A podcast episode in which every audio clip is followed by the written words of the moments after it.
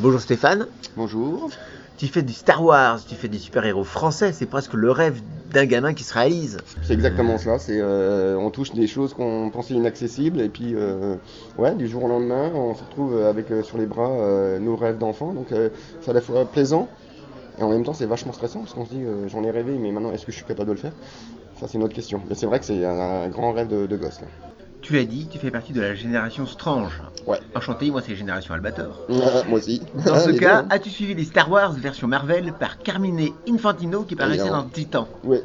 Et Évidemment, mais moi je suis un gros fan, très très gros fan. Euh, Thierry Mornay ne cesse de m'envoyer les omnibus et, les, euh, et tous les, euh, les big books de Carmine Infantino sur les Flash et compagnie. J'avais la chance quand j'étais môme de- d'avoir des amis et une partie de ma famille qui m'envoyaient des euh, comics VO. C'est-à-dire que le- la gamme d'ici en France était assez peu travaillée. Oui. hein. Euh, on a vu surtout du Marvel et euh, du Star Wars. Moi, j'avais les flashs qui arrivaient euh, dans mon petit ballot euh, de manière mensuelle. Et euh, Carmine Infantino, pour moi, c'était fantastique de dynamisme, euh, de, de mise en scène. Et puis, j'adorais Flash, le personnage Flash. Terminé sur. euh, sur les Star Wars, oui, bah oui. Mais moi, je suis de la génération euh, qui a vu La guerre des étoiles au cinéma. Ah, C'est tout de suite ça date. Bah, quand tu rentres dans un cinoche, en ne sachant pas trop, parce que quand on a été, moi, quand je suis allé voir avec ma, ma mère, Star Wars, ma mère est restée très extérieure. hein.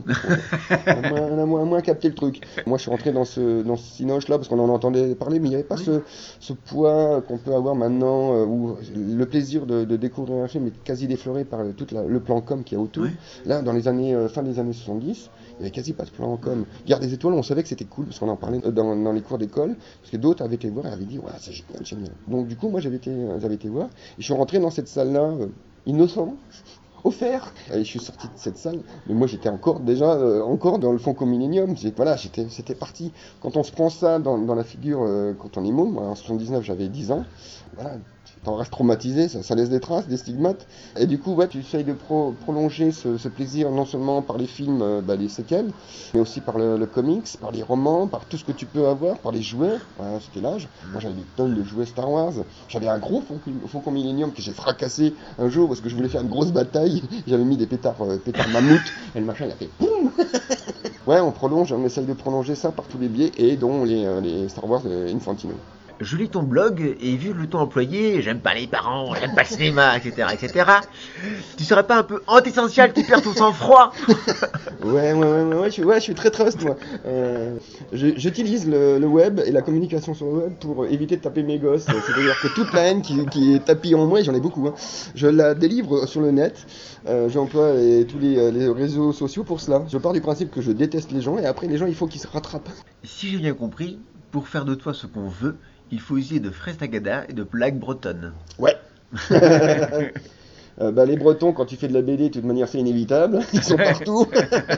Ils sont partout, ces foutus putain de Bretons. Euh, c'est incroyable. Euh, et euh, les fraises Tagada, ouais. Moi, j'utilise les fraises Tagada quand j'ai des montées de tension. Je me dis, allez, ferme ta gueule, bouffe une.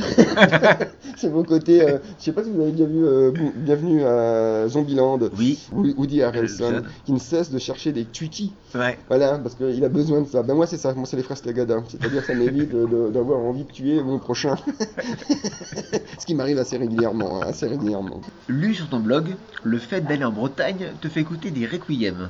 Et Nantes avec de la SF, ça donne quoi? John Williams? J'écoute plus de musique dans les trains, c'est infernal. Non, je, ne- je lis maintenant dans les trains, j'ai décidé de plus écouter de la musique et d'être actif ou de travailler dans les trains. Non, je, je- je n'ai rien écouté pour venir à, à Nantes. euh, et j'apprécie le festival où il n'y a pas de musique beuglante en permanence. et C'est très agréable parce que d'habitude dans les festivals il y a toujours une bande son de merde où il a soit une phone radio à fond les manettes et là ça devient insupportable, ça raye le, le, le- comment, le conduit éditif. Non, j'ai rien écouté. en rentrant, j'écouterai peut-être un Requiem ou euh, un, un DC un Ray, euh, mais